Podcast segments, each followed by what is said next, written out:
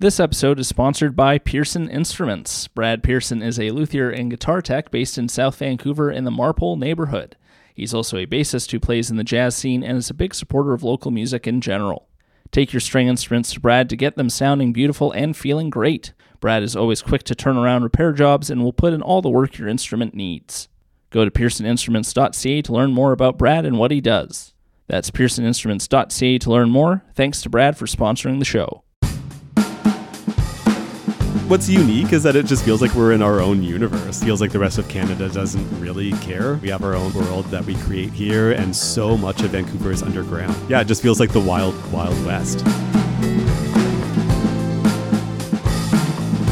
Hello and welcome to Pacific Sound Radio, your go to source for everything happening in the Vancouver music scene. I'm James Olson, and this week we are speaking with Devours. Devours is the main musical project of vocalist and producer Jeff Cancade. Over the course of four albums, Devours has carved a unique niche in the Vancouver music scene, with his gothic and glitchy brand of dance music pulling influences ranging from top 40 pop, industrial rock, metal, and professional wrestling. Before we get to our chat with Jeff, let's take a listen to my favorite song off of his latest record, Homecoming Queen. This is Hairspin.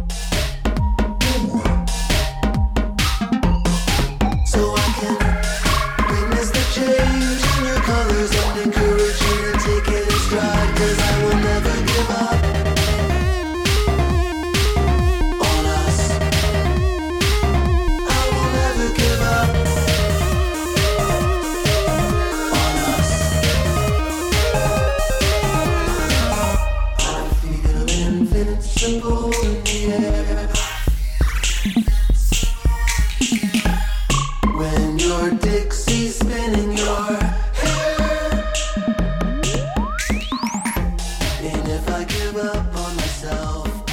Jeff, uh, very happy to have you on the show. I know last time we spoke, it was fairly early into the pandemic, so that was a video call. It's really great for me to be able to have you on the show in person.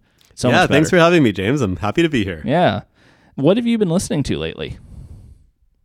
Ooh, I've been listening to Melancholy and the Infinite Sadness by. Smashing Pumpkins. I've also been listening to a rapper named Ice Spice. I much more familiar with uh, Smashing Pumpkins than Ice Spice, but I've heard things about Ice Spice. Ice Spice is the next big thing from the Bronx. Ooh, a new female rapper that's getting a lot of attention. Uh, yeah. Uh, what else? I've been listening to um, my album quite a bit. I guess to just make sure that I didn't screw up the mixing. a little too late now. now that it's on Spotify, yeah. I'm like, oh, it sounds weird. yeah, I know. Do you have a favorite song off Melancholy? Oh my god, That's one of my- all of them. Uh, I love bodies. I love Ooh, Jelly Belly. Yeah, just like the heavier stuff. But everything is great on it, actually. I, I love the album. when I saw them in, I want to say October or November, they actually played "We Only Come Out at Night," which was a really pleasant surprise. I was just like, "What the hell?" Didn't see that coming. Was that a good show? I've never actually seen them live. I've seen many like YouTube clips of them performing and stuff, but I've never seen them live. so- Yeah, I've seen them twice, so I'm I'm pretty good on Pumpkins. I mean, they were a huge band. I was a, really into them when I was in high school, and you know, obviously my ch- tastes have expanded Mm-hmm. uh, since then. The first time I saw them was down in Seattle, uh, and it was a uh, like a reunion tour with James Iha and Jimmy Chamberlin. Wow. And they played for like three hours. They played like every, basically everything you'd want to hear off the first five albums, except for Muzzle, which is my favorite melancholy song. But No way. La. Whoa. Yeah. Okay. but they played Porcelina of the Vast Oceans during Oh, that tour, so that was great. Love that song. So, in comparing the two shows, I would say the I like the first one more just because they played more older stuff. They're th- this most recent tour they played some more newer material, which I'm kind of you know give or take when it when it comes to it. Yeah. Although there was, you know, as I said, with uh, they played "We Only Can't Come Out at Night," which was awesome. They actually ended the show with "Silver Fuck," which was sick. Oh my Yeah. god. So that was really cool to to to hear. But yeah, overall, like I'd say if you haven't seen them, they're worth seeing just to say, hey, I've seen Smashing Pumpkins. But totally. Yeah, they're they're legends for sure. talking about your project Devours, and I've wanted to have you on the show to talk about Devours for quite some time now. your music and visual aesthetic pull from a variety of influences. So I'm curious as to how you developed the Devours sound and appearance. Ooh, okay, that's a that's a tough one because this is album number 4 Mhm. for me, and so the project isn't super new anymore. And every album cycle, I change my look, Yeah. like my aesthetic, a little bit for it. And so, yeah, I think that originally, um, I I don't know, like I've been making electronic pop music since I was a kid. Basically, I grew up with the synthesizer that I still perform with live, actually. And so, yeah, I've just made a lot of songs on my synth growing up, and uh, yeah, even though I've always been a little bit more of like a rock, like punk uh, person than like I listen to that more than electronic pop music. Um, I'm not good at playing the guitar, and so I think that I just use my synth to make. like most of my songs are rock songs that just don't have guitar on it, so they're just like s- synthesizer songs. Uh, and so yeah, hard to know what my like influences are. I guess Smashing Pumpkins a huge one. Uh, Nine Inch Nails is a really big one. Um, everyone from like Missy Elliott and Timbaland to like Pharrell's early stuff with the Neptunes. Um, yeah, like I sort of like Britney Spears, they're early, like Max Martin. Uh, yeah, so like uh, there are some pretty like disparate influences of just like really heavy stuff like Slipknot or then like bubblegum pop and stuff like that. Uh, in terms of the aesthetic, I felt like back in around 2015 or so when I was getting this project started, um, I didn't really have a place in Vancouver.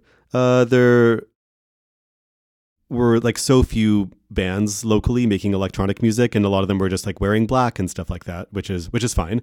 Um, but I was going through a period in the gay community where I was feeling like I didn't even belong in that community because there's a lot of pressure to sort of like dress masculine and seem like more butch than than you are because a lot of gay guys are obsessed with masculinity.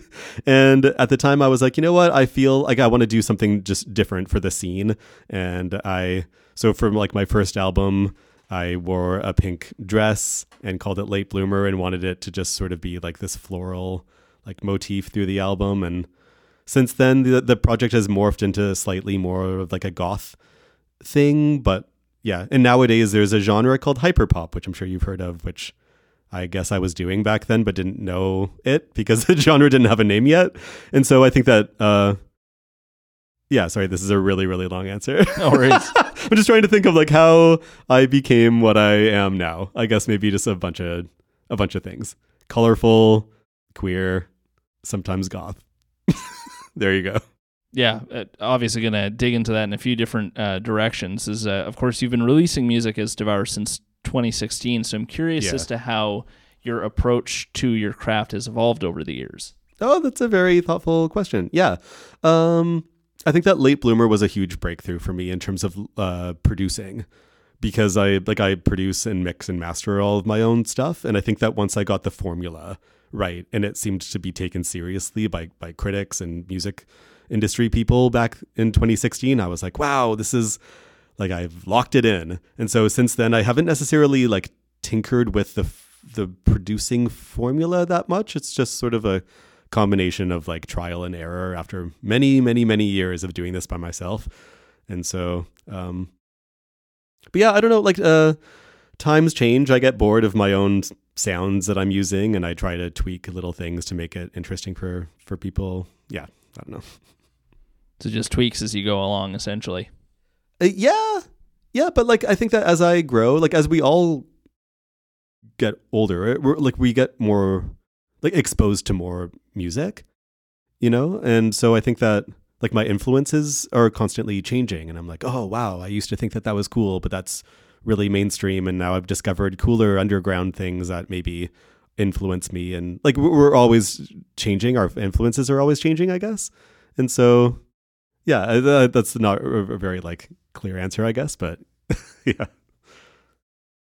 As you had uh, alluded to actually and this is something i've definitely noticed is um, your music features elements that became defining traits of that hyperpop micro genre. Yeah. But interestingly, it predated its cultural emergence by a couple years. So I'm curious as to how you view your art in relation to a musical movement like that, especially as a number of the major hyperpop artists are queer. Yeah, yeah, it's it's neat. It was a very strange coincidence. Uh, I guess that you know it's, it's great to see so many like uh, so like queer people making interesting electronic music. Um, I don't act- I don't really listen to a ton of hyperpop. I think that a lot of it is sort of like style over substance. Um, and so I've just tried really hard to make my music. I mean, this is going to sound like really like cringy, but like to to like no one wants to get trapped inside of a, a trend or a genre, right? Like you're always of trying course. to transcend whatever the current trend is. And so, yeah, I think that a, a goal of mine has always been to just write lyrics that are actually really like honest and more personal than a lot of that, like the hyperpop style stuff that's like made it huge on like Spotify and the radio and stuff like that. And so, um, but yeah, like the genre is is neat, good for those artists who blew up. I'm still hiding underground in Vancouver, and that's life.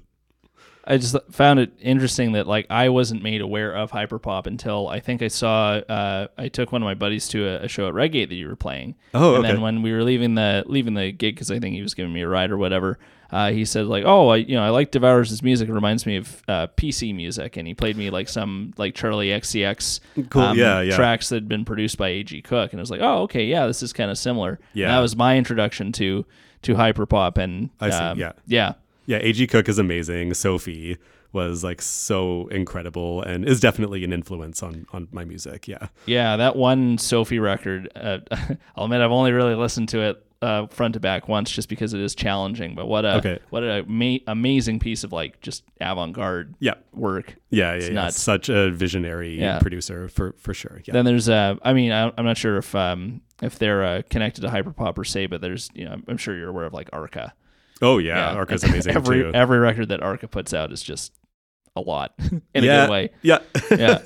yeah, very like these artists were not only really like uh like creative producers, but their aesthetics were like on point too. So that was impressive. Like they're they're very good. Along with someone like they're like Grimes, for instance, who Mm-hmm. isn't necessarily hyper pop, but they're very good with like um they're good like visual storytellers. Yes. And so that those like those artists have been inspiring for me because like growing up I've tried to experiment and make the most like interesting unique music that I could but I think that I sort of struggled in my 20s as well to just be like well I just look like a regular guy who's balding and has a, a beard and I, I struggled a little bit to come up with like a a look that worked for what I was doing and so yeah those artists have been like influential in in more ways than one for sure Speaking of which, uh, each album cycle for Devours has included a new style or look. How has each of your looks symbolized your journey as an artist?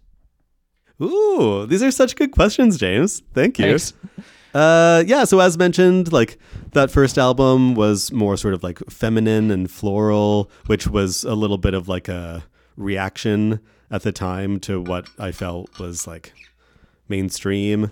And then the next album just sounded darker. Iconoclast was the second album, and I was wearing this sort of like pseudo religious garb. And uh, yeah, so that was a little bit of like a foray into to like gothic stuff. And then the last album that I put out was called Escape from Planet Devours, and that one was uh, very like red and black, and my head was painted red to make it look like my scalp had burnt off. Because and that one was uh, sort of like an action blockbuster movie. It was it was like a mini double album that was really upbeat, and I wanted it to be a little bit like Blade Runner and, and stuff like that, and like Escape from LA.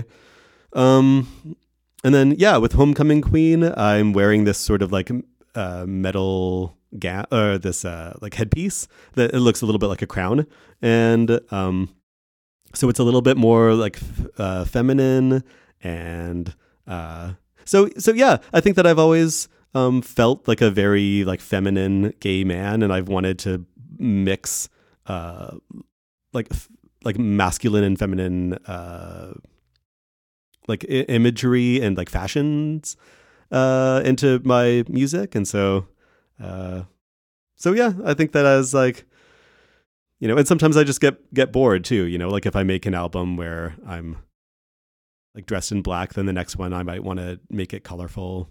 Yeah, so like times times change, and yeah. al- Also, I try to find outfits that I that aren't too heavy when I perform.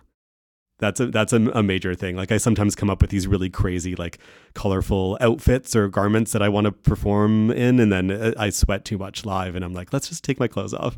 And so this current one is like me basically wearing this like black pleather skirt that I got at Salvation Army mixed with like suspenders and no shirt underneath, and that feels great to perform in. So Perfect for summer performances. yeah, for sure. exactly.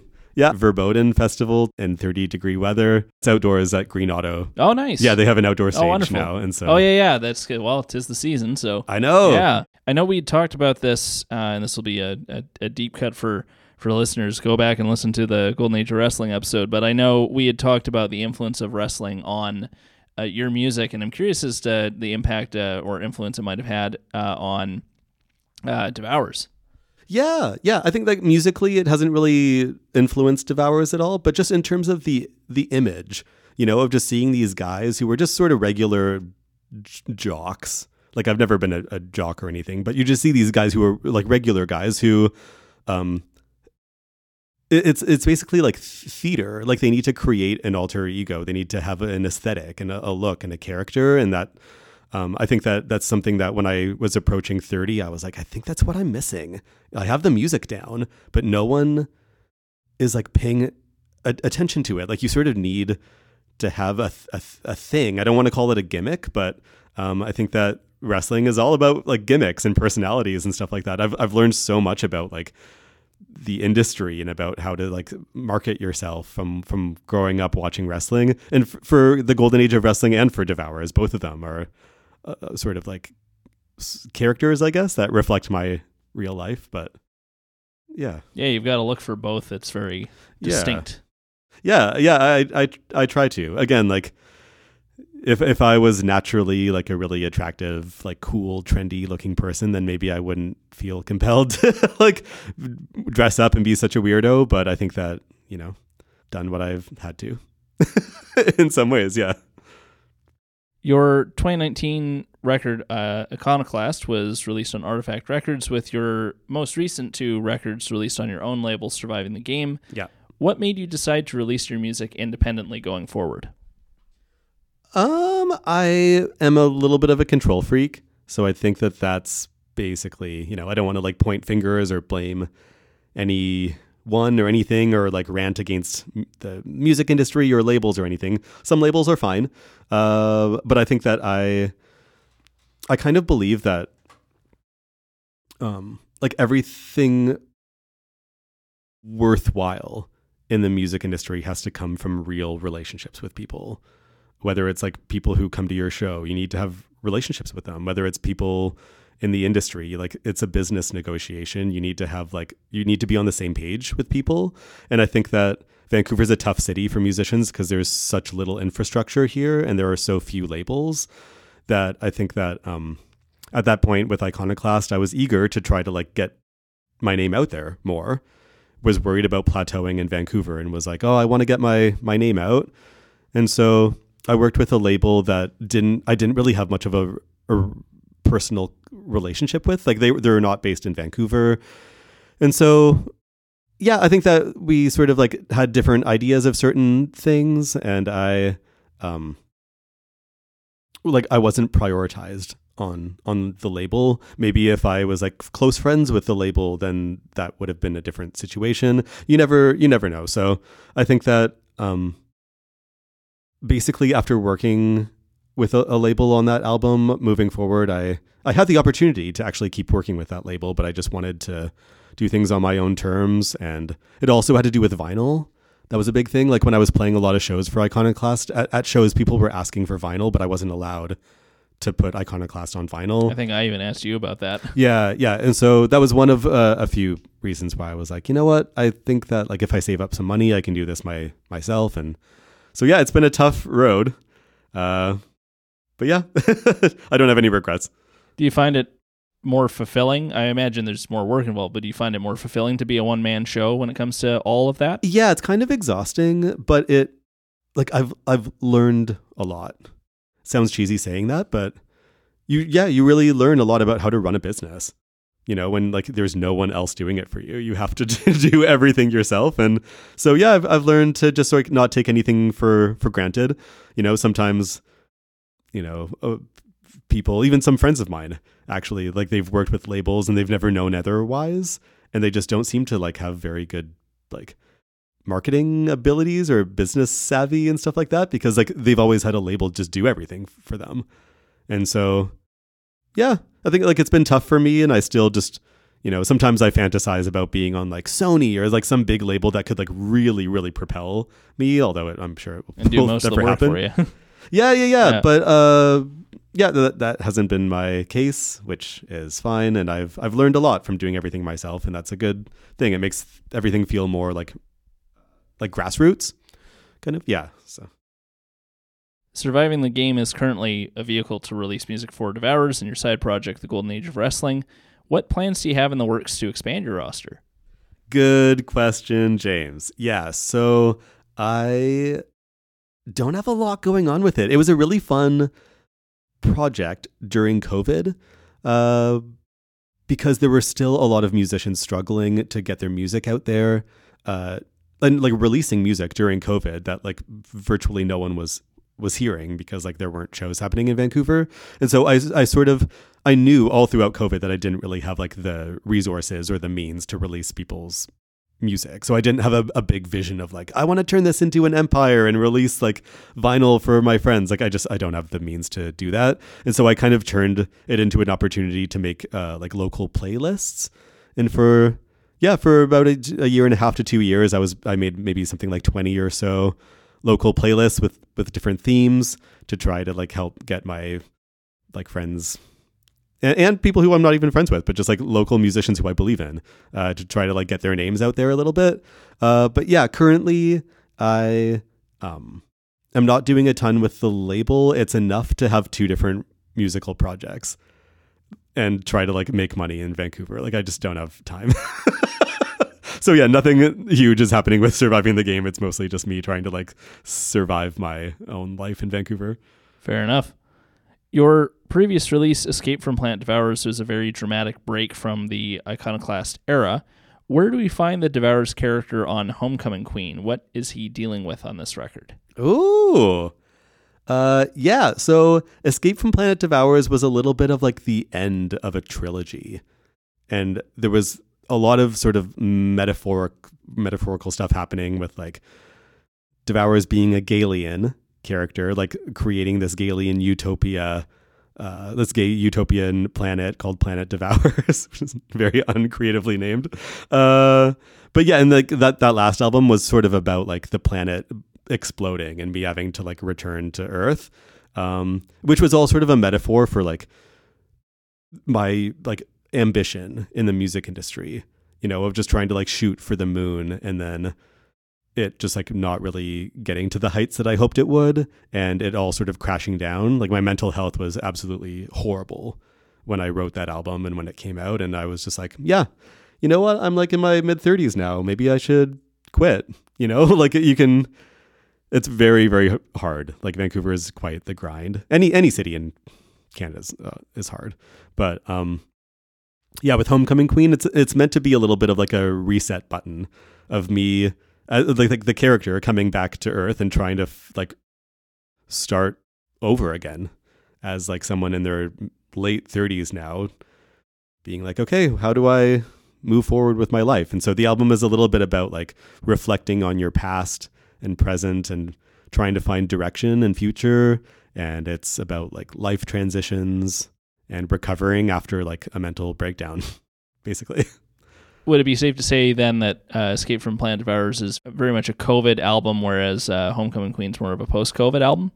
Okay, that's really interesting that you ask that because that's what it, it might seem like. Uh, Escape from Planet Devours was finished. I finished that album before COVID happened. Oh, And it just so happened that there were, was like an interesting parallel of like the world falling apart and like it, it seemed as though I wrote it about COVID when it was me just uh, having like a breakdown about my life in the music industry. That's what that album was about. Whereas Homecoming Queen, is the COVID album. I started writing it at the very beginning of COVID. I moved back in with my parents for a little bit, and hence again why it's called Homecoming Queen was because quite literally I like moved back home, and then also went to my 20 year high school reunion, which was crazy. So there was a little bit of like reflecting on the the the past and just having this like time out, which we all experienced Mhm. during COVID. Our lives just stopped. All of the momentum that I felt with my career just died. And I was like, cool, I don't know what I'm doing. And so, yeah, COVID was awful. For me, Yep. it was two very, very terrible years of my life. Understatement of the year. and so, so yeah, I think this album was me trying to just make sense of what direction to to go in. And so, yeah, but I just I don't want the album to sound really depressing, and so I made it pretty like poppy and catchy. yeah, I, I would say it definitely it it's not as dark as Escape from Planet Devours. Yeah. which makes yeah, sense. which is uh, strange because like I was in a darker place when I made Homecoming Queen, but I was trying to lift myself out of it by making more like colorful sounding stuff. Yeah, I've Yeah. Uh, I found that with a, a, a couple artists they've had on the show where they uh, have said like, oh yeah, like you know the, they they're putting out music that sounds like much more positive and happy, and they're like, yeah, I was really fucked up when I wrote that. You're Yeah. like, shit. Yeah, yeah. Like I, if I'm going through something really hard or traumatic or something that and very recent, I typically can't turn it into like good art. I need distance from it. I need to actually be in a better headspace. Um, and so yeah, you know, if I just go through a breakup and then try to write a song two days later, the lyrics will be like, "I hate you. Like, why did you break my heart? Like, it's so Some- it's too it's too real and too Yeah. recent. Yeah, like I need a bit of distance from it. and I need to be in a better headspace in order to write dark stuff. So interestingly, like over the past few months of just waiting for this new album to come out, I've been working on some demos for like future Devours things, and I've been in a bit of a bit of a better headspace this this year, and so the new stuff is like sounding like very brutal and very dark. Ooh. like like One have of you- them is like a metal song, basically. It's Ooh. like yeah, sounding pretty crazy. Yeah, I'll, I'll I'll get to that because that's certainly something I noticed. Uh, in general, what were your goals for Homecoming Queen compared to the previous uh, projects, and do you feel you were able to achieve them? Um, I think that my yeah, it's, it's sort of like a cheesy answer, but my goal is to always be honest in my music and be honest about where I'm at in like my my gay life and dating and my in- insecurities and stuff. I've always tried to make it a pretty like raw and like honest project. Uh, in terms of like industry stuff, I've let it go. You know, there, there's there's always a dream of just like getting nominated for Polaris or like getting a booking agent where I can play like easily outside of Vancouver and stuff like that. You know, like the dream is never totally dead for for like musicians who are ambitious and who are still passionate. But in terms of yeah, like I knew that I would be releasing it myself. I haven't worked with like a publicist or anything. It's just it's completely DIY. And so yeah, I didn't really have any goals with with that. I guess it was just to like put it on vinyl and try to get my friends to buy it. Stuff like that. Which I've heard you've had some initial success with that. Yeah. Yeah, so I'm thrilled. Yeah, the the vinyl showed up a few days late and I was definitely stressing because I have my release show coming up really soon as well as a, a handful of other shows coming up and I'm like, "Oh, it would be nice to have the records." Mhm. I'm freaking out because they're really really expensive to produce and manufacture and so uh but yeah, like as of this this morning, the first 100 have sold out and I'm going to announce the next batch and next color design soon. I guess when this interview airs, they will always they will already be uh listed on my like Instagram, I guess. Or maybe already sold out. Who knows? Uh, Yeah. in my wildest dreams, maybe. but Optimism. Yeah. Yeah. With four albums released, uh, you, of course, have a very well defined sound for Devours.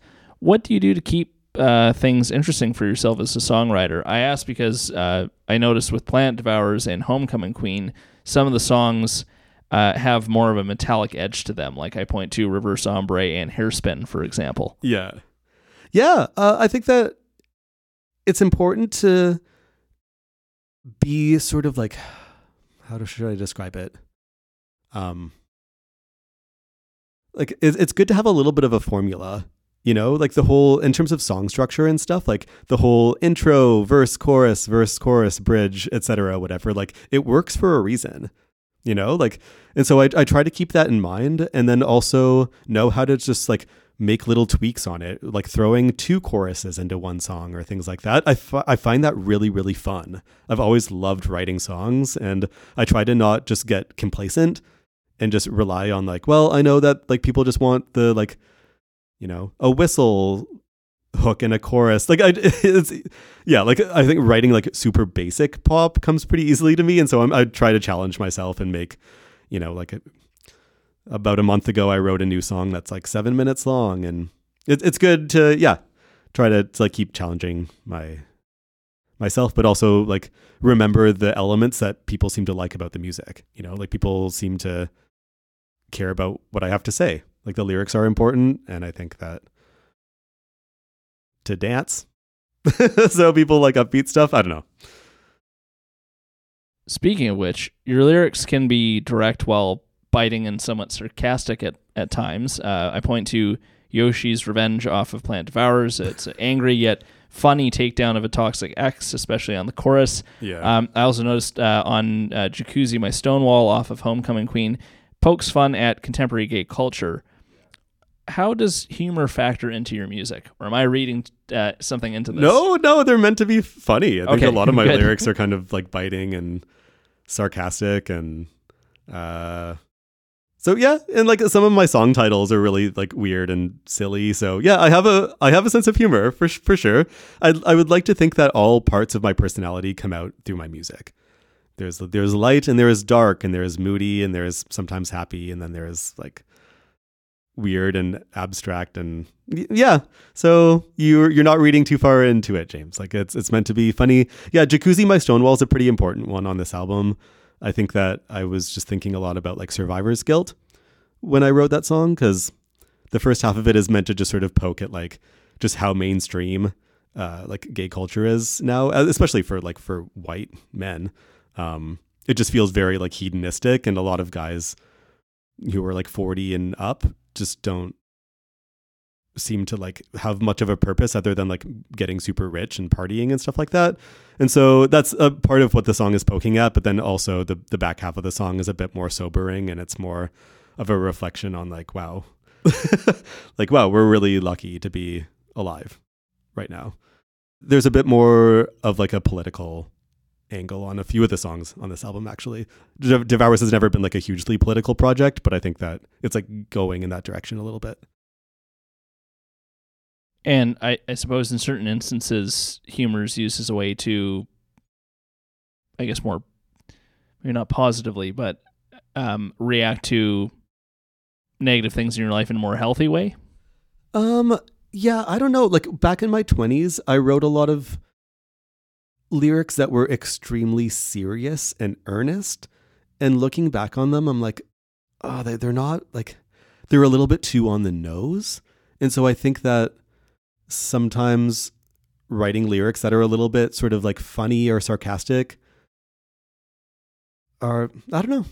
I just, that's sort of like my preferred way of writing now. Like, I'm not sure how to describe Yeah. Th- otherwise, well, but- it's like um, when it comes to, I mean, there's almost a fine line when it comes to earnestness, right? You want to. Mhm. Yeah, wanna be a like, I'm-. I, I'm being honest about my my feelings that I'm expressing in the song, but you you want to you, you kind of have to be clever about it. You can't be yeah, like ex- well said. Use- That's exactly yeah, it. you can't use cliches. yeah, and I, I still dr- do my best to avoid those. You know, sometimes I write lyrics down and then I'm like, oh nope, they're too like Heard that before. emo. Yeah, exactly. So like lyrics are they've never been like my easiest sort of task to to write, but yeah, I'm trying. It's taken me 38 years.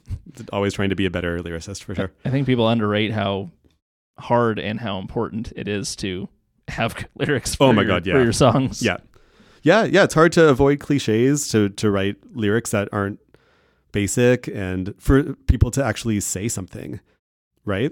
Like I grew up in the with like a lot of 90s music where the lyrics were super just angsty and vague and I grew up listening to Radiohead where it's just like you know, I don't want to bash them. I'm I'm sure like a lot of Radiohead's songs were about specific things, but it was more sort of like abstract or the feelings or words tied together. And, and nowadays, I think that like the world is a bit more political and um yeah it's like important to have something to say in your music for for sure but i didn't necessarily grow up listening to music like like that right so it's been yeah it's always a, a challenge to write good lyrics yeah. sure. Know, even thinking of bands of that era, the only band that immediately comes to mind in terms of like, oh, I know exactly what you're talking about and you're really angry about it would be like Rage Against the Machine. yeah and they're amazing I Yeah. love them But yeah, like uh, you know, you're wearing a, a in utero shirt right now, and I know with yeah Nirvana, I like uh, you know, obviously love Kurt Cobain, love Nirvana, one of my favorite bands ever. But Kurt, even at times, you're like, oh, I, I understand what feeling you're expressing, but the but the words are like there's some word salad oh, going abs- on. absolutely yeah yeah and that's what i grew up loving was just like word salad like i didn't really care about the lyrics i just cared about the energy and i cared about like the riffs and the hooks and stuff like that so so yeah it's been like a long journey to try to be a good writer like in terms of writing lyrics and stuff. Yeah i, I feel like ly- lyrics are really really underratedly important. And so yeah and I, I kind of wish not to like dog anyone in vancouver but i wish that more local artists were like, focusing on lyrics. I don't know. I feel like there are just hundreds and hundreds of very very technically good bands in vancouver who aren't really saying anything. That would be my wish mm-hmm. a nice change in Yeah. vancouver Maybe one day Yeah, we can all dream. yeah You've released a couple of very well produced music videos for this album cycle that notably don't feature devours in the footage. Would you say that you've stepped up your game when it comes to this visual side of promoting your music? stepped up my game. I would like to think so. I don't have money. I do not have money to hire a big team of people to produce videos for the Iconoclast album cycle. I did. I had saved up some money, paid everyone appropriately for their their work. I was in the music videos. I think they got a few thousand views, and I was like, "Wow, that is so expensive. It's so much work to just like to make a video." And so this time around, I'm like, you know what? Let's lower the stakes. I don't have a budget or a label or anything to help me like fund these music videos, and so I actually went scavenged the web and um, made these music videos myself from like stock footage. I just like stitched them all together to try to make stories out of them. But yeah, that's why I'm not in the videos. So kind of a similar approach that you took with uh, Golden Age of Wrestling. Exactly. Yeah, yeah. Yeah. It's really, really similar. And so, yeah, I mean, visual content is important. Uh, but yeah, wow, it's so discouraging when you're. I mean, to, to see a music video on YouTube and stuff and to have like the cinematography look like good quality or whatever, it costs like thousands and 1000s Mhm. Some of these music videos that you see on like nowadays are like 50,000 upwards for a video that just looks basic. Yeah. It's not even like super like Nicki Minaj style videos. It's like just basic videos. It's it's so expensive and to get so few views from it on YouTube, it's like, ugh, what are the ch- like what's the point? that, that's something I find, you know, when I'm playing like YouTube roulette with my roommate, like, oh, hey, this song, this artist, this, or whatever. Sometimes I find when I'm watching music videos going like, wow, that looks expensive. I'm not even thinking about like the content of the video itself. yeah. It's more just like, how did they afford that? But you're like, oh, yeah, they're on a major, Yep. for example. Pretty Or much. like, you know, they're getting money from the label to do that. So, Yeah. Yeah, like even the videos that I've shot bef- before where I'm in the video, it costs uh, upwards to at least like 1500 to 2000 to just shoot a video of like me standing in a room. Right? yeah, just It's for like you- time and the lighting It's- it's equipment. just- exactly. Like Yeah. it's so so expensive to get like yeah, again, like so few like views or so little like circulation from it. It just feels yeah, like not really worth it. But for young bands, if anyone's listening to this, it's still worth trying. Right? yeah, it's it's the um, like when you're starting out, it's absolutely worth trying. You never really know if things will catch on. So, Yeah. And I like Yeah. I, I love music videos and I love when bands like and I don't think music videos will ever ever die, but that's certainly been something that I've thought about. It's just like the the value of them considering, you know, it's not the same sort of promotional vehicle that it was when say, you know, MTV ruled yeah, I miss much everything. music. Like I Yeah. grew up religiously watching MuchMusic, and I always fantasized about like that's what my adulthood's gonna be. Is like me just getting onto MuchMusic, and that was like my life goal basically. And nowadays, you know, I, I don't want to sound like a dinosaur saying this, but like th- things have changed so much. Like, like music videos, yes, they're still sort of like, like useful, but now it's like people just have TikTok and they just make videos of five seconds of a song on TikTok and like the the medium like it's changed a, a bit. People still like the idea of watching some sort of video with music in it, aka like why TikTok is, is so Mhm. huge. But yeah, to just spend like a hundred grand on like a professional MTV video just feels like it's for like the one percent on Interscope Yeah. nowadays. Yeah, it's Are- like not worth it otherwise. Are are you in on TikTok at all? Have you cracked that code? Oh no, no, no, I'm not. yeah. Not even on Twitter, but I am on Instagram and I'm on Scruff and Grindr. Y'all can find me there.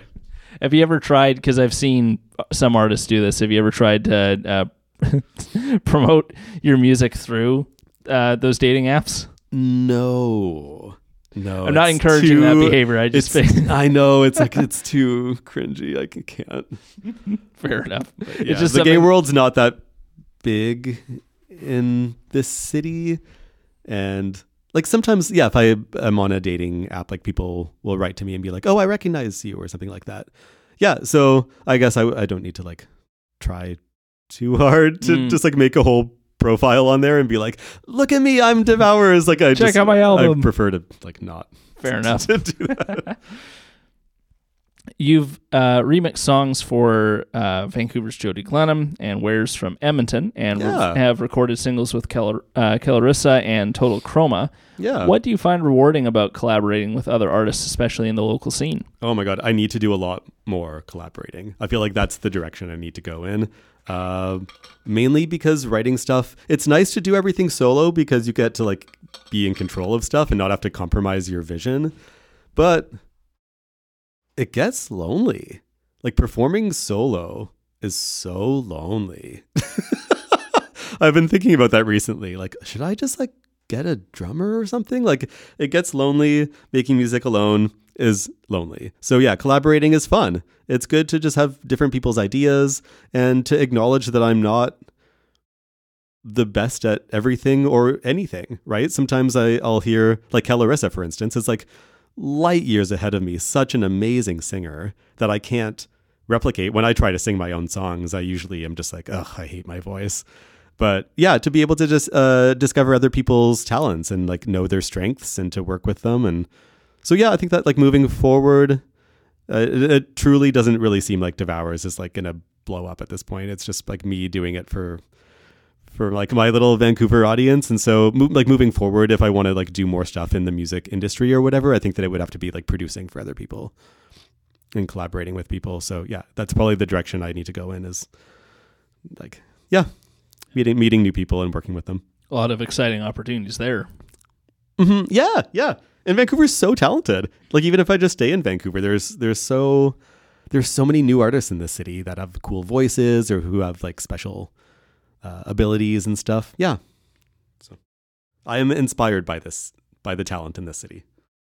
Yeah, and on this podcast and also um, in other you know publications and interviews you've done, you've been very vocal about your experience as an artist living in Vancouver. Mhm. What makes the Vancouver music scene unique to you, for better or for worse? Uh, that's a good question. I don't really think that Vancouver is that unique. Um, I've spent time like in my 20s. I was living in Montreal for three years, and so that was sort of like my big first like experience in a, in a major city, like a major music and arts city. Sort of like learning about the culture and the, the music community there, and then moving to Vancouver. Um, there's there's so much talent here. Like Vancouver is amazing. I think it's just it's just as talented as Toronto and and Montreal. Um, but I think that Vancouver is kind of like a hopeless. I don't want to call it hopeless. I don't want this to like sound depressing, but it's it's a really hard city because it's expensive and also it's almost impossible to tour out of the city because we're so geographically like off to the coast and like isolated here, and so. Um, wait, what was the question again? What do I think of Vancouver's music oh yeah, scene? what do you think makes the, makes the music scene unique, or it can be just a general like yeah, what, yeah. what's unique is that it just feels like we're in our own universe, right? Like we're we're very like isolated off to the coast. It feels like the rest of Canada doesn't really care about Vancouver's music scene or look to us as like a music hub of like, oh, what's going on in Vancouver? Like, no one cares. And so, yeah, we just sort of have our own hierarchy and we have our own like world that we create here. And so much of Vancouver is underground. It feels like about 95% of the music scene is underground. It's so hard to track it. It's so hard to like know all the bands because, yeah, it just feels like the wild, wild west out here. know, speaking to the mi- mission statement of the show is really just like, and that was something that, um, yeah, the geography especially, I can't do anything about that. Population Yeah, density, totally. can't do anything about that. But like Yeah. using this show as like, well, I'm going to harness like a podcast, uh, Yeah. you know, modern media medium to like get out to people. Also inexpensive as well. Oh, absolutely. Yeah. And like the Vancouver music scene is very resilient. You know, if you look at a festival like Music Waste, that are they're almost like 30 years in the running now and like it's there's no corporate sponsorship and stuff it's just like people who care about the scene and who like vol- volunteers entirely volunteer run and organized and so yeah like vancouver it's always going to be a hard city and it always has been a hard city i'm sure.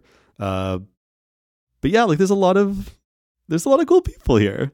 There's a lot there's always going to be an amazing music scene here. Like there's a lot of art and music and you just have to like look a little bit harder for it. For sure. I think it says something, and I obviously was happy about this that a lot of bands stayed together during COVID. There weren't that many that broke up that I observed. oh i observed a lot Okay. that broke up yeah Maybe it's just the ones that were on my like almost radar, none of my friends play music anymore Ah, yeah. but that is tough. Uh, maybe for like the the younger generation, yeah, they're just like let's keep let's keep going, uh, which is which is great. But yeah, I feel like Vancouver is is a transient city. Like some people, especially people in their twenties, they're coming and going, but not as much as a city like Montreal, where it's like I met hundreds of people when I lived in that city, and then I would have like four month friendships, and then they would move away, right? Like when you're in a city that isn't very like open to anglophones and then you're in like this university city where you're you're coming and you're going and uh, I feel like Vancouver a lot of people move here and stay here you know because Yeah. it's like sunny and like this is their vision of a beautiful life because there's mountains and stuff so so yeah I feel like there there's there's always going to be people coming and going because it's a major city but uh yeah it's funny just getting to know a lot of like the the musicians in my generation I guess I, I don't want to sound super old saying this, but like people in like their mid 30s and stuff. And yeah, they've, whenever a new band comes up, I'm like, oh, there's a new band in town, but they've, it's all like members of the same, like the Oh. same people who have been here for 15 Yeah. years and who've played with seven other bands and stuff. And so, uh, yeah, so I find that there isn't a, a huge like turnover here. And COVID's been the huge, the hugest shock ever. Mhm. like, oh my God, there's like hundreds of new like 21 year olds in the scene. yeah, it's exciting. Now, yeah, it's exciting. Yeah, it's a little bit like I'm trying not to be insecure over it, Mhm. but as like one of the oldest people seemingly in the scene, I'm like, whoa, I'm getting old. Yeah, wow. I mean, uh, I've been feeling that as well playing Have you? shows where I'm just like, yeah, there's a We- lot of really young people. yeah, we played a right show now. recently, and it was if if our producer and his uh, his friends hadn't shown up, I was like, I might have been the oldest person in that room. Yeah. Just okay. I'm fine with that. I'm I I want to be playing for 18, 19 year olds because that's just who you Yeah, want to be playing shows cool. for. But like those yeah. people are cool and they're enthusiastic and invested and they want to discover new stuff. And so, so yeah, like I'm, I'm all for it. But yeah, it was really eye opening last fall because I was asked to uh, judge um, Shindig, like C- CITR's Oh, nice. like Battle of the Bands. just with, with a few other uh, people who work at CITR, and everyone was really good. So like the new crop of talent is fantastic in Vancouver, but oh my god, yeah, some of the bands were like 19. I was like, how are you even in this venue right now? Like it was really young. Check So yeah, ID? Vancouver's music scene is is young. I think it's a good, exciting city for young musicians. It's like it gets tough when you get a little older, but I don't want to mm-hmm. be depressing right now. For young bands, it's great. Yeah. You've composed music for documentaries, podcasts, and video games. Mhm. What has been your favorite project to date? devours and the golden age of wrestling. Oh yeah, talking- Honestly, yeah, a lot of that Okay. stuff was just sort of like some of it was corporate, a lot of it was in my late 20s where I was like, well, I can't really make it anywhere in the the indie music world, so I should just sort of like try to get in however I I can. So yeah, some of it was sort of like corporate work, freelancing. Um I've done some music editing for TV shows, which has been cool. Um, I think that there was one documentary I worked on called called Trans Canada, uh, which was maybe ten years ago, which felt really good at the time. Like nowadays in in the media, we're we're hearing a lot more about transgender people, which is great. But at the time, it felt like it was a little bit less common when I, when I was working on this documentary, and so it would just sort of go into like small towns in Alberta and stuff like that, and get to know these these people who are transitioning, and I got to make some music for that. So so that was a very like fulfilling project to work on. Yeah. What's your favorite film, TV, or video game soundtrack and why? Uh, favorite video game soundtrack for sure is uh, Donkey Kong Country 2 Diddy's Kong Quest on Super Nintendo by, I think his name is David Wise. I haven't heard it in a while, but yeah, it was hugely influential for the golden age of wrestling. Um, I'm not really a gamer now. I still play Mario Kart, but I don't really play other games. Um, for okay, what's my like favorite movie? Uh, Candyman the original Candyman has been really influential Mm. because Philip Glass made this like gothic, really freaky um, score for it, and I own the cassette, and I am really totally obsessed with him and that whole soundtrack. And then what was the other one? TV. What's Yeah. a TV influence? Uh, I don't know. I still watch Survivor. Survivor has some good music. Yeah, it is Yeah. good. It's good. The um, when was the last time you watched Survivor, James? Oh, it's what must have been when I was still uh, when I was last time I was living with my parents because my mom was watched it like religiously, like that's her show. Do you think that was like season one? We're on season 44 now. Yeah, I'm gonna say I probably last caught a couple episodes, probably in the tens or twenties or something like that. Sure. So Okay. yeah, but yeah, still going strong. It's still It's going. crazy. Yes, shockingly. Yeah. Yeah. I, I watch it every week actually with uh do you know Jen who is in like the Courtneys and Big Rig? Do you I know can't say I've met her, but I'm of course familiar with the Courtneys. Okay, cool. Yeah, yeah. So Jen is like a diehard Survivor fan, and we vote on like who should win. Uh, like we're in this like Survivor, like it's sort of like fantasy football leagues, you know, when you vote on people Oh, and yeah. like bet on it. Uh, yeah, so like we we are in this thing together, and we- Nice. we, watch Survivor. So I, I do remember, and this is a fan favorite for a while. I do remember that uh, the bearded guy Rupert oh, Yeah. season seven, season. Okay, it was Pearl as far back as season seven. Holy, yeah, yeah, because I know they're not moving around anymore. They're they're doing the show at this that one same location now. I know. Oh yeah, well, it's getting boring. yeah. I remember, yeah, because like I think they did in Africa, and there's like some gen- genuine concern about like animals kn- and stuff. Exactly. which yeah, is cool. Like Yeah. I don't know, it makes it more more exciting. But I know. Yeah, Yeah. It, it definitely is like past its prime, but I just can't help it. Yeah.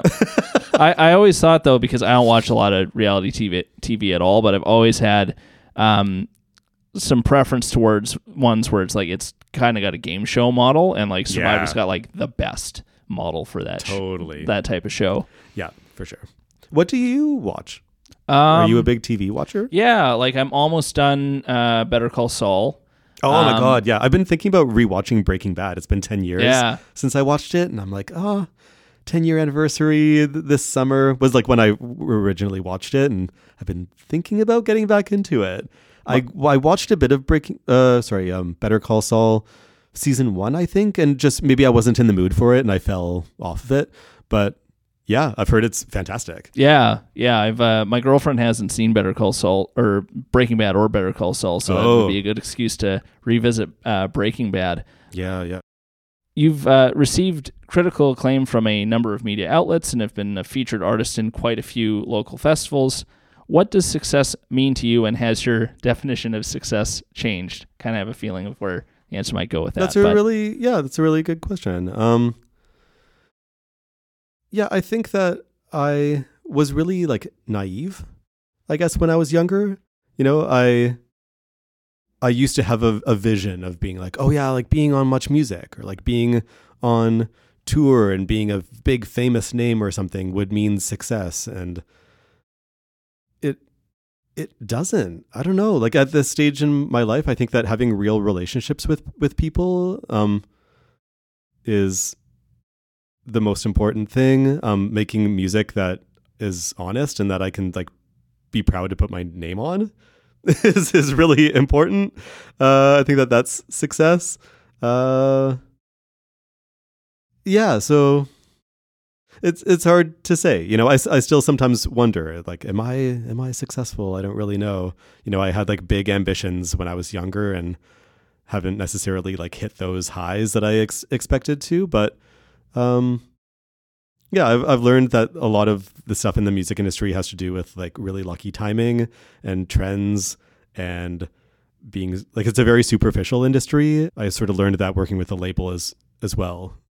You know, they were certain asking me to do certain things where I was like, "Oh, that doesn't feel like organic." And so so yeah, I think that like as time goes on, I'm I'm learning how to just like be happy with the little following that I have and yeah, proud of the music that I've put out, so I don't know. That's a good answer. What does the rest of 2023 have in store for Devours? Mm, quite a few shows. Yeah, the summer's going to be pretty busy. Um, I really want to play shows with like some of the new crop of like young musicians in Vancouver. You know, like I just want to stay active and um, yeah, probably write some new stuff throughout the summer. I have a job that's starting in a week or two, uh, like doing some music editing for a TV show, and so I'll be a little bit busy trying to actually just make money um, this year. Um, and then with the Golden Age of Wrestling, that I've I'm done a new album Oh wow. for that. Yeah, Nice. so it will. I'm not sure when it'll come out. Maybe like end of this year, beginning of next year, or something like that. But that'll sort of be like the next big project is just like getting the art ready for that. So yeah, That's awesome. Yeah, keeping yourself busy. So that's great. yeah, trying to. I get really depressed if I don't have like a creative project on the go. I just sort of feel listless. So I shut down the podcast for maybe two weeks during lockdown, and then I was just like, nope, nope, gotta, I gotta keep keep this going, otherwise I'll go crazy. good for you, by the way. I'm so impressed with like everything that you've done. It's been so consistent. You're so incredibly consistent with this, and it's a labor of love. yeah, Same with Devourers and Golden Age. You know what I mean? Like it's just you have to love doing it because Mhm. like sometimes you just don't really feel like people are listening, and it gets to be kind of a grind. But yeah, like good, good for you for keeping Yeah. it up because it, it gets hard. Yeah, thank you, Jeff. Uh, uh, just uh, as a bit of an aside, just, just thank God for video video calling technology and for the internet and stuff like that. With us. I think uh, I think if the if I was my age living in the 90s and there's a pandemic, I think things would have been far more challenging for everybody. Yeah, God, that would have sucked. Yeah, I but I don't know. I was a baby at the time, so. yeah, that Yeah. yeah. sucked. Um, what local bands or artists would you recommend we check out or bring on the show for a future episode? Mm, one band that I have my eye on, they're quite talented. I like them quite a bit. They're called Soy Joy. Does that name ring a bell? They almost won Shindig. Seen that name on a poster, not too familiar. Yeah, Name's they're- funny. They're good. They're cool. Uh, it seems like Gadfly has some buzz right now. Oh, I yeah, think they're they're very good live. Um, there's a very interesting band right now called M No One E. They Hmm. also almost won Shindig, and they're very very young, uh, exciting, just sort of like noisy punk, but strange and creative. And their live shows, they get like the audience involved. They just sort of like turn the mic around and just like have audience members do the vocals for them instead. Like it's it's pretty creative. love I think that the singer is p- maybe a UBC student and Okay. they sometimes jam in like this big parkade at UBC. If you follow the channel Oh. YVR Underground, I have seen footage of Yeah, that yeah, yeah, band. that's the yeah. band that I'm yeah, they're kind of doing um oh, how do you de- describe it? It's almost like yeah, performance art sort yeah, of stuff. Yeah, exactly. Yeah. Yeah, but like it feels really fresh right now. I'm I'm pretty into them. Uh, but yeah, their name it just looks like mole, like M zero a one and then an E. I thought that they pronounced it mole for like a year, but apparently it's pronounced M no one E. Hmm. Discovered that in Shindig. Not to be confused with the the Danish extreme metal band MØL. yeah, exactly. yeah. So, but yeah, there's some like there's some cool stuff in Vancouver right now. I want to know your answer. Oh, in terms of who you should check out. Yeah. Um, Are there a few people that you would recommend to, to me? Yeah. Just like people who you think are. Um, there's cool a band. things? There's a band called Slightest Clue that's on the up and up. They're really good. Yeah, I've heard of Yeah. them. Okay, I haven't Yeah. seen them them live yet, but okay, cool. Yeah, um, they're they're a band that uh, I know my band would love to love to play a show with. Okay. Um, let's see. Oh, Julian Lavoie. Another Um, name that Yes. rings a bell, but don't know don't know Julian. Yeah, their music. Uh, my band's buddies buddies with him, but uh, he does. How would I describe it? It's very jazzy. He has a, a like a masterfully uh, talented band. Like he's wow, got like he's got keys all over it. He's got a sax player. Um, yeah, it's like it's very uh, it's very intricate, but it's also very like. Are you familiar with the group Puma Blue? Not well enough. I think I've heard the name. Ah, no once, but worries. Yeah, Yeah, it's just it's uh yeah it's it's like jazzy rock stuff. It's really Wow, really cool. solid. Um, trying to think of like other stuff that really jumped out at me. Oh, uh, Brat Boy. We had them on the show this season. Yeah, they're fun. Yeah, Cool, Brat Boy are fun. Yeah, good stuff. Yeah, they just put out their album. I had to play a show that night of their release show, and I couldn't be there, but it looked really fun. At, Yeah. at Green Auto. I think Yeah, I wanted to go to that show too. I was I had another engagement myself, but Okay, yeah. uh, but yeah, Vancouver is just like it's doing all right. Mm-hmm. Yeah, there's lots of good stuff. Tons of stuff going on, and yeah, I think we'll we'll wrap it up there. Cool, Thanks, Jeff. Thank Great you for back having me, the show. James. This was fun. Thanks for listening. I'm your host, James Olson. Before we close this episode off with one more song by our featured guest, I just wanted to let you know that you can keep up with what we're up to on Facebook and Instagram at Pacific Sound Radio and on our website at pacificsoundradio.com. If you like the show, you can give us a five star rating and a positive review on your podcast platform of choice that lets you leave reviews. This is Jacuzzi My Stonewall.